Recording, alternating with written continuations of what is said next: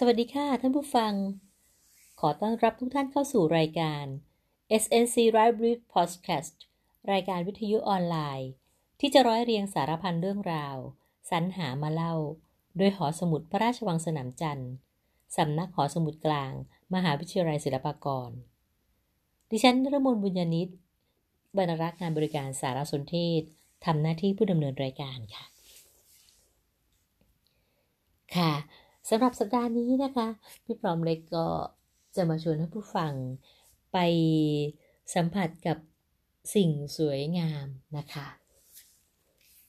ปกติแล้วนะคะ เวลาที่เราจะเสพงานศิลป์หรือว่าไปดูงานที่เป็นศิลปะ โดยทั่วๆไปแล้วนะคะ เราก็มักจะต้องพาตัวเราเองนั้น ไปยังสถานที่จัดแสดง ซึ่งในยุคปัจจุบันก็อาจจะเรียกว่าหอศิลป์นะคะแกลเลอรี่งานศิลปะ หรืออะไรต่างๆ เหล่านี้นะคะ แต่ท่านผู้ฟังอาจจะไม่เคยสะดุดตา หรือสะดุดตาแต่ไม่ได้ทันนึกว่านี่ก็เป็นงานศิลปะประเภทหนึ่ง เป็นศิลปะที่อยู่ตามท้องถนน หรืออาจจะเรียกว่าเป็นสตรีทอาร์ตนะคะ และก็ยังมีคำหนึ่งนะคะที่ที่ใช้ในงานศิลปะแขนงนี้ทำนองเดียวกันนะคะ ก็คือคำว่ากราฟฟิตี้นะคะเอ่อกราฟฟิตี้นั้นนะคะก็จะหรือว่า street art นี่นะคะก็จะเป็นงานศิลปะรูปแบบหนึ่งนะคะที่ เกิดจากการสร้างสรรค์งานศิลปะด้วยวิธีการและก็แนวคิดใหม่ ๆ นะคะ ที่สะท้อนสภาพสังคมเมืองได้อย่างชัดเจนที่สุดนะคะ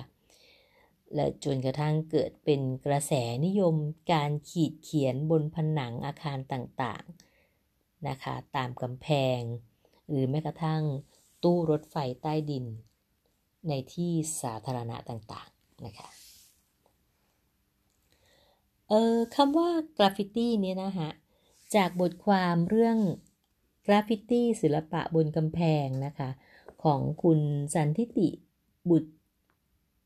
บุตรบุตรปเลิกนะคะ ซึ่งเข้าใจว่าท่านเป็นอาอาจารย์อยู่ที่คณะวิชาออกแบบ มหาวิทยาลัยเทคโนโลยีราชมงคล รัตนโกสินทร์วิทยาเขตเพาะช่างนะคะ ท่านก็ได้ให้คำอธิบายถึงคำว่ากราฟฟิตี้นะคะว่ามีรากศัพท์มาจากภาษาอิตาเลียนนะคะ หมายถึงลวดลายหรือตัวอักษรที่ถูกทำขึ้นเพื่อแสดงความเป็นเจ้าถิ่น เราเริ่มคุ้นๆกันหรือยังคะ พอเจอคำนี้นะคะ ในเมืองไทยของเรา ก็มีมาตั้งแต่ยุคยุคเก่าก่อน จนกระทั่งปัจจุปัจจุบันนี้ก็คิดยังมีอยู่นะคะพอเราเรานึกถึงตัวอักษรที่บ่งบอกความเป็นเจ้าถิ่นเราก็จะนึกถึงคำว่าอะไรคะสถาบัน A เป็นจุดจุดจุดสถาบัน B นะคะประมาณนั้นนะคะอันนี้ก็จะเป็นรากศัพท์ของคำว่ากราฟฟิตี้นะคะซึ่งหมายถึงลวดลายตัวอักษรที่ถูกทำขึ้นเพื่อแสดงความเป็นเจ้าถิ่นนะคะ เออแล้วในส่วนของพจนานุกรมศิลปะ ฉบับราชบัณฑิตยสถานนะนะคะ ก็ได้ให้ความหมายของคำว่ากราฟฟิตี้ไว้ว่า เป็นหมายถึงรอยขูด ขีด เขียน ตัวหนังสือ หรือรูปที่วาดเป็นลายเส้นด้วยวิธีขูดขีด หรือเขียนอย่างหยาบๆบนฝาผนัง กำแพงสาธารณะทางเดินหรือบนสิ่งอื่น ๆ ที่คล้ายคลึงกัน มักเป็นแบบขบขัน หยาบคาย ลามกอนาจารหรือเสียดสีการเมือง ซึ่งในปัจจุบันน่ะนะคะศิลปินสมัยใหม่บางคนก็ยังใช้วิธีการนี้นะคะในงานศิลปะของตนเองด้วยนะคะ ก็เรียกศิลปะลักษณะนี้ว่าภาพผนังขูดค่ะจุดกำเนิดของ งานกราฟฟิตี้เนี่ยนะฮะอาจารย์สันทิติท่านก็ได้กล่าวต่อไปนะคะว่าไม่มีการบันทึกที่แน่ชัดนะคะว่าเริ่มต้นมาจากสถานที่ใดนะคะมีแต่คำบอกเล่าว่า น่าจะมีจุดเริ่มต้นเมื่อปลายปีคริสต์ศักราช 1960 ที่ฟิลาเดลเฟีย และเพนซิลเวเนีย ประเทศสหรัฐอเมริกา ผลงานกราฟฟิตี้ในช่วงนั้นน่ะนะฮะส่วนใหญ่ก็จะเป็นการเขียนชื่อตัวเองนะคะ ชื่อแก๊งที่ตนสังกัด สีสันและลวดลายก็ได้ถูกพัฒนามากระทั่งกลายมาเป็นศิลปะอีกรูปแบบหนึ่ง และที่นิวยอร์กนะคะในช่วงปีคริสต์ศักราช1971 นะคะ กราฟฟิตี้นั้นก็เริ่มแพร่หลายมากขึ้นนะคะ โดยหนังสือพิมพ์นิวยอร์กไทมส์นะคะก็ได้ตีพิมพ์บทบาท และเขียนถึงศิลปินประเภทนี้เป็นครั้งแรก โดย New York Times New York Times New York Times นะคะก็ได้พูดถึงทากิ 183 นะคะ ซึ่งเป็น nickname นะคะของชายชาวนิวยอร์กคนหนึ่งนะคะที่มีชื่อจริงว่า เดมิทริอุสนะคะและตัวเลข 183 นั้นนะคะก็จะหมายถึงเลขถนนสายที่เขาพักอาศัยอยู่นะคะตัวเดมิสนั้นนะคะก็เป็นมีอาชีพเป็นพนักงานส่งเอกสาร ดังนั้นชีวิตประจำวันของเขานั้นก็จะต้องมีการสัญจรไปตามท้องถนนแล้วก็รถไฟใต้ดินนะคะ เขานั้นได้พบเห็นสภาพแวดล้อมที่ใกล้ตัวนะคะ ประกอบกับเป็นคนที่มีความคิดอยู่ไม่สุขในตัวเองอยู่แล้วนะคะ หรือที่เราเรียกกันนั่นแหละค่ะ มือบอนนะคะ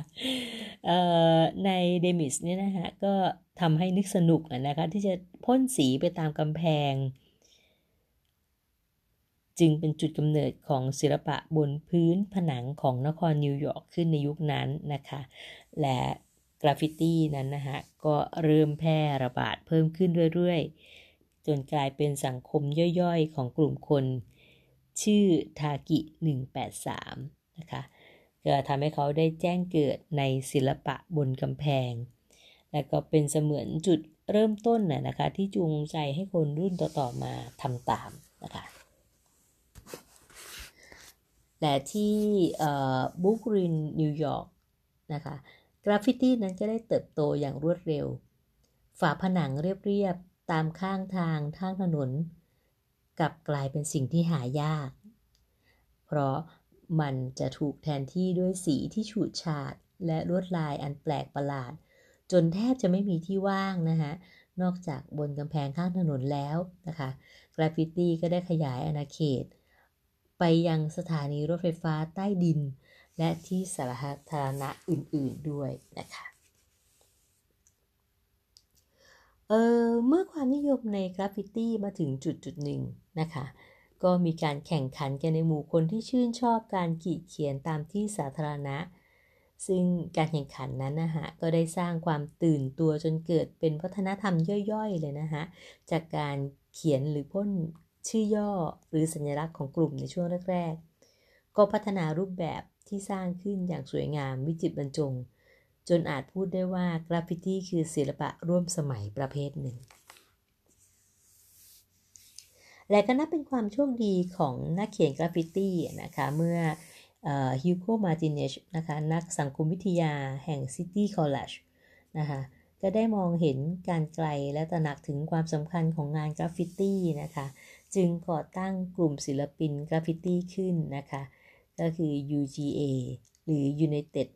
Graffiti Artists Artist นะคะ ซึ่งเขาก็ได้รวบรวมผลงานทั้งหมดที่ได้รับการคัดสรรว่าสุดยอดนะคะ มาแสดงในแกลเลอรี่ The Razor Gallery นะคะ ตรงนั้นจึงนับเป็นการเปิดโอกาสที่ดีนะคะ ให้ศิลปินที่ เป็นศิลปินใต้ดินทั้งหลายนะคะได้ออกมาแสดงให้สังคมภายนอกได้รู้อย่างเป็นทางการนะคะในช่วงปีคริสตศักราช 1979 ถึง 1980 นะคะกับศิลปินกราฟฟิตี้สองคนนะนะคะก็คือลีควิโนเนสและก็แฟบไฟฟ์เฟรดดี้นะคะก็ประสบความสำเร็จในการเปิดแสดงงานที่กรุงโรมประเทศอิตาลี ทำให้สังคมของโลกศิลปะ บนดินอยู่นิ่งเฉยไม่ได้อีกต่อไปนะคะแกลเลอรี่ชื่อดังอย่างสตีเฟนเอิร์นแฟชั่นโมดานะคะและแพตตี้ส์ฟันแกราฟิตี้ก็ยังต้องเปิดรับศิลปินประเภทนี้ เข้าสู่ห้องโชว์รูมของเขาด้วยความเต็มใจค่ะแต่การมองว่า นี่คือการเปลี่ยนแปลงอีกครั้งหนึ่งในโลกศิลปะนะคะเอเจนซี่ค้างานศิลปะในทวียุโรปก็จึงต่างให้ความสำคัญกับศิลปะรูปแบบใหม่ ที่ข้ามมาจากมหาสมุทรแอตแลนติกมากยิ่งขึ้นนะคะจากศิลปะแหกคอกนะคะที่ต้องใช้ชีวิตอย่างหลบๆซ่อนๆนะคะของหมู่ศิลปินใต้ดินทั้งหลายที่สร้างงานกราฟฟิตี้เนี่ยนะคะพวกเขาก็ได้ออกมาสู่ที่สว่างอย่างเต็มตัวขึ้นนะคะ แต่ทั้งนี้ทั้งนั้นนะคะก็ใช่ว่าเส้นทางของกราฟฟิตี้จะราบรื่นนะคะ ประชาชนจำนวนไม่น้อยนะคะที่แสดงความรังเกียจรูปแบบศิลปิศิลปศิลปะดังกล่าวนะคะ ถึงขนาดว่าบางเมืองนั้นนะฮะก็ได้ออกกฎหมายให้การขีดเขียนฝาผนังเป็นเรื่องต้องห้ามนะคะ อย่างเช่นนายกเทศมนตรีแห่งนครนิวยอร์กนะคะก็ได้เริ่มโครงการต่อต้านกราฟฟิตี้ขึ้นในปีคริสตศักราช 1972 นะคะ ก็รณรงค์ให้ประชาชนร่วมมือปกป้องพื้นที่ต่างๆ ในให้ปราศจากการขีดเขียน และปราศจากสีกระป๋องด้วยนะคะ รวมทั้งเพิ่มหน่วยรักษาความปลอดภัยที่เดินกันทั่วเมือง เพื่อป้องปกป้องความสะอาดของกำแพงเมืองไว้ อันนี้ก็จะเป็นสถานการณ์ในต่างประเทศนะคะจนกระทั่งทำให้ศิลปินกราฟิตี้หลายคนนะคะ ก็ถอน ตัวออกไปจากวงการ แต่ทั้งนี้นะคะก็ยังมีนักพ่นสีกราฟฟิตี้จำนวนหนึ่งนะคะ ที่มองสภาพการแบบนั้นแล้วก็รู้สึกว่าเป็นสิ่งที่ท้าทาย ความสามารถของตนเอง ในการที่จะผลิตผลงานให้ได้นะคะ จนได้ก้าวข้ามขั้นการผลิตตัวอักษรง่าย ๆนะคะ ไปเป็นรูปแบบหลากหลาย และแต่จินตนาการ และก็มีความหมายมากกว่ารูปเขียนตามฝาผนัง แต่ส่วนใหญ่แล้วนะฮะมันก็คือการสะท้อนภาพสังคมในยุคนั้นๆนนนั่นเองค่ะเออและสำหรับในเมืองไทยของเรานะคะเอองานกราฟฟิตี้อย่างแท้จริงนั้นนะคะเมื่อสัก 10-20 ปีที่ผ่านมานะคะก็ยังมีไม่มากนักนะคะ ส่วนใหญ่ก็จะเป็นลักษณะของเด็กหนุ่มๆ นักศึกษาหรือผู้ที่สนใจงานศิลปะเป็นทุนเดิมอยู่แล้วนะคะ และก็ชอบงานกราฟฟิตี้ก็จะออกมาแสดง เป็นผลงานที่สวยงามประกำแพง หรือตามฝาผนังอาคารที่ไม่ได้ใช้แล้วนะคะ กลุ่มหนุ่มๆ พวกที่รักในงานศิลปะลักษณะนี้นะคะ ก็มักจะจับกลุ่มกันนะคะ เป็นกลุ่มคนที่นิยม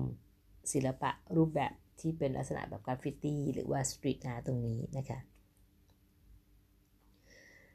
แต่สำหรับคนในสังคมของเราแม้กระทั่งสังคมไทยเองก็เช่นเดียวกันนะคะ บางกลุ่มก็ยังมองว่ากราฟฟิตี้นั้นเป็นเหมือนกลุ่มพวกเด็กมือบอนเนาะ ที่ชอบเอาสีไปพ่นตามกำแพงตามที่สาธารณะต่างๆนะคะ แต่จริงๆแล้วก็เป็นคนละอย่างกันนะคะ เพราะว่าอันนี้จะเป็นงานที่มีความสร้างสรรค์อยู่ในนั้นด้วยนะคะอยู่ในชิ้นงานนะคะเอ่อนอกจากนี้นะคะงานกราฟฟิตี้เนี่ยก็จะเป็นงานอะไรที่บ่งบอกสะท้อนสังคมนะคะ มีเอ่อบอกการพัฒนาความเจริญของประเทศนั้นๆนะคะว่าเมืองคุณนั้นมีความเจริญแค่ไหนนะคะ ในส่วนของเออเมืองไทยเองนะคะในเรื่องของงานกราฟฟิตี้นอกจากสิ่งที่กล่าวไปแล้วนะคะไม่ว่าจะเป็นการพ่นสัญลักษณ์พ่นชื่อพ่นอะไรในรูปแบบเดิมๆนะคะจำได้ว่าอตอนที่พี่ปอมเล็กไปเรียนที่กรุงเทพนะคะก็อยู่ทางระแวกนนทบุรีนะคะก็จะใช้ชีวิตระหว่างเส้นบางโพซอยสีน้ำเงินก็ วิ่งไปออกจนถึงโรงเรียนที่อยู่ที่นนทบุรีนะคะ ก็จำได้ว่าตามถนนหนทางนะคะไม่ว่าจะเป็นราวสะพาน หรือตามกำพงกำแพงเนี่ยก็จะเห็นนะคะเห็นมีการพ่นตัวหนังสืออย่างเงี้ยนะคะก็ส่วนใหญ่ก็จะเป็นลักษณะของการพ่นบอกบ่งบอกขอบเขตพื้นที่นะคะเหมือนเหมือนเป็นเจ้าถิ่นนะฮะถ้าตรงถิ่นไหนมีช่างกลอะไรอยู่ตรงนั้นนะฮะ ก็จะมีชื่อสถาบันตนเองนะคะจะบอกความยิ่งใหญ่ว่าเป็นเป็นอะไรที่เหนือกว่าอีกสถาบันหนึ่งนะคะ ก็จะเป็นลักษณะนั้น แล้วก็ไม่ละไม่เว้นนะคะแม้กระทั่งใต้สะพานนะคะจำได้ว่าตอนที่เอไปอยู่กับบ้านเพื่อนนะคะซึ่งเขาอยู่แถวบางโพใต้สะพานบางโพเนี่ยก็จะเป็นอะไรที่ชาวบ้านระแวกนั้นนะคะมักจะนำรถยนต์มาจอด เพราะว่า จะเป็นซอยเล็กซอยน้อย บางซอยก็เข้าไม่ได้นะคะ ก็จำเป็นต้องมาอาศัยใต้สะพานเป็นที่จอดรถ เราก็เดินไปเนะเราก็มองแงนอ้โหใต้สะพานก็ยังไม่ละไม่เว้นนะคะที่จะมาพ่นมาเขียนกันบอกบอกกล่าวกันไว้นะคะ อันนี้ก็เป็นเรื่องปกติของกราฟฟิตี้ในยุคยุคโบราณได้ว่าดังนั้นจะได้นะคะ แต่สำหรับในกรุงเทพเองเนี่ยนะคะก็เคย มีงานที่จัดเป็นเรื่องเป็นราวนะคะ ในบทความเรื่องศิลปะสตรีทอาร์ตบุกวงเล็บรุกกรุงเทพแล้วนะคะ ซึ่งอยู่ในหนังสือพิมพ์สยามรัศดาวิจารณ์นะคะ โดยคุณไพศาลธีรพงศ์วิทย์นะคะ ท่านก็ได้พูดถึงการจัดงานอันหนึ่งขึ้นมานะคะ ก็คืองานเทศกาลบุกรุก ในภาษาไทยนะคะหรือบุกรุก Urban Arts 2016นะคะในภาษาอังกฤษนะคะที่เขาบอกว่างานนั้นนะคะก็จะมีการจัดกระจัดกระจายอยู่บนถนนหลายสายของกรุงเทพเลยนะคะซึ่งจัดได้ว่าเป็นงานศิลปะสร้างสรรค์ที่ที่ที่ในยุคตรงนั้นน่ะนะฮะถือได้ว่าน่าสนใจทีเดียวนะคะ แล้วก็ตัวผู้เขียนเองนะคะก็ได้มีโอกาสแวะเวียนไปชมดูนะคะเออเขาบอกว่างานตรงนี้นะคะก็จะมีลักษณะโดดเด่นเฉพาะตัวนะคะ ซึ่งคุณสมบัติของความเป็นงานกราฟฟิตี้โดยทั่วไปนะคะ ก็เป็นงานที่ได้รับการสร้างให้เกิดรูปทรงตัวภาพด้วยเทคนิคการพ่นสีจากสีสเปรย์กระป๋อง นะคะ แต่ก็ยังมีงานกราฟฟิตี้บางชิ้นน่ะนะคะที่ใช้เทคนิคการวาดระบาย ป้ายสีโดยพู่กัน ซึ่งงานทุกชิ้นเนี่ยนะคะไม่ว่าจะเป็นการสร้างสรรค์ด้วยการพ่นสีก็ดี หรือวาดระบายด้วยพู่กันก็ดีนะคะ ก็ล้วนแต่ปรากฏให้เห็นอยู่บนผนังอาคารสูงหลายชั้นนะคะ ตามกำแพงที่มักจะอยู่ในสภาพรกร้างริมถนน หรือตามตรอกซอยของถนนสายต่างๆ ซึ่งเป็นพื้นที่ภายนอกอาคารนะคะ ซึ่งในเทศกาลบุกรุกในปีพุทธศักราช 2559 นะคะ ก็เป็นความร่วมมือการจัดงานขึ้นเป็นครั้งที่สองนะคะ ระหว่างกลุ่มคนทำงานชาวไทยกับ ชาวยุโรปหลายประเทศนะคะ ซึ่งเป็นเจ้าของความคิดต้นแบบการจัดงานที่ใช้งานสตรีทอาร์ตหรือกราฟฟิตี้นะคะ ในการบุกรุกเข้าไปยังพื้นที่ชุมชนต่างๆ ของเมืองใหญ่อย่างเช่นกรุงเทพของเรานะคะ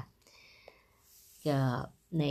การจัดงานบุกรุกเทศกาลสตรีทอาร์ตการเชื่อมต่อไทยยุโรปในปีพุทธศักราช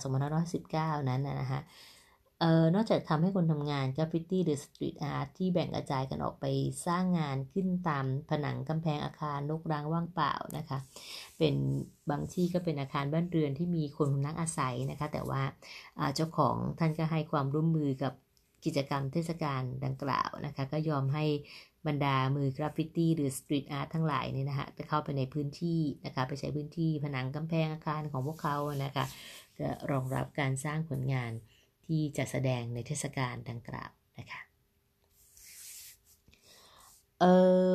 ถนนสายหลักๆที่ที่ที่มีงานสตรีทอาร์ตบุกรุกกรุงเทพในครั้งนั้นนะก็ก็อย่างเช่นถนนเจริญกรุงนะฮะถนนสุรวงศ์ซึ่งกินระยะทางพื้นที่ค่อนข้างจะกว้างนะคะทั้งงานทั้งหลายงานหลาย ๆ ชิ้นน่ยนะคะก็มี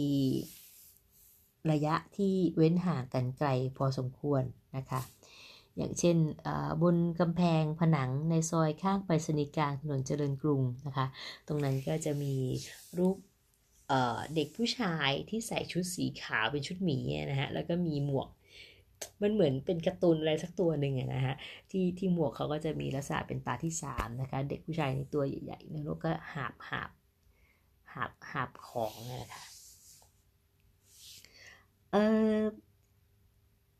งานบุกรุกในปี 2559 นะคะ ก็เขาจัดแสดงกันตั้งแต่เดือนมกราถึงเดือนกุมภานะคะถนนสายต่างๆนะคะออนอกจากถนน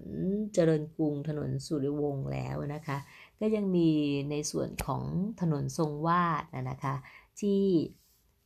ถ้าเข้าจากฝั่งท่าน้ำราชวงศ์นะคะ ก็จะลึกเข้าไปประมาณครึ่งทางนะคะ ก็จะเป็นจุดที่เริ่มพบจุดแรกที่มีงานปรากฏอยู่บริเวณลานรับฝากรถนะคะ ก็ทางบทในบทความนี้ก็แจ้งว่ามีอยู่ 2 ชิ้นใหญ่ๆนะคะ ที่ที่ปรากฏอยู่นะคะ ตั้งแต่คือเดินออกจาก เดินเดินเข้ามาจากทางทางทางท่าน้ำนะฮะท่าน้ำราชวงศ์ ไปจนถึงหน้าวัดปทุมคงคานะคะ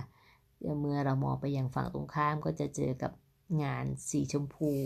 สดใสนะคะ ซึ่งเข้าใจว่าปัจจุบันนี้ก็น่าจะยังคงอยู่นะคะแต่ว่าสีอาจจะซีดๆลงไปนะคะแล้วนอกจากนั้นก็ยังมีในส่วนของย่านสี่พระยานะคะ ต่อเนื่องไปจนถึงละแวกบางรักสาทรนะคะ ก็เรียงรายอยู่บนถนนเจริญกรุงซอยต่างๆนะคะ อย่างเช่น ลงานริมผนังอาคารในซอยเจริญกรุง 28 นะคะ ฝั่งตรงคันข้ามนะคะ แล้วก็อีกชิ้นงานหนึ่งก็จะอยู่ในซอยกับตันบูธนะคะ ที่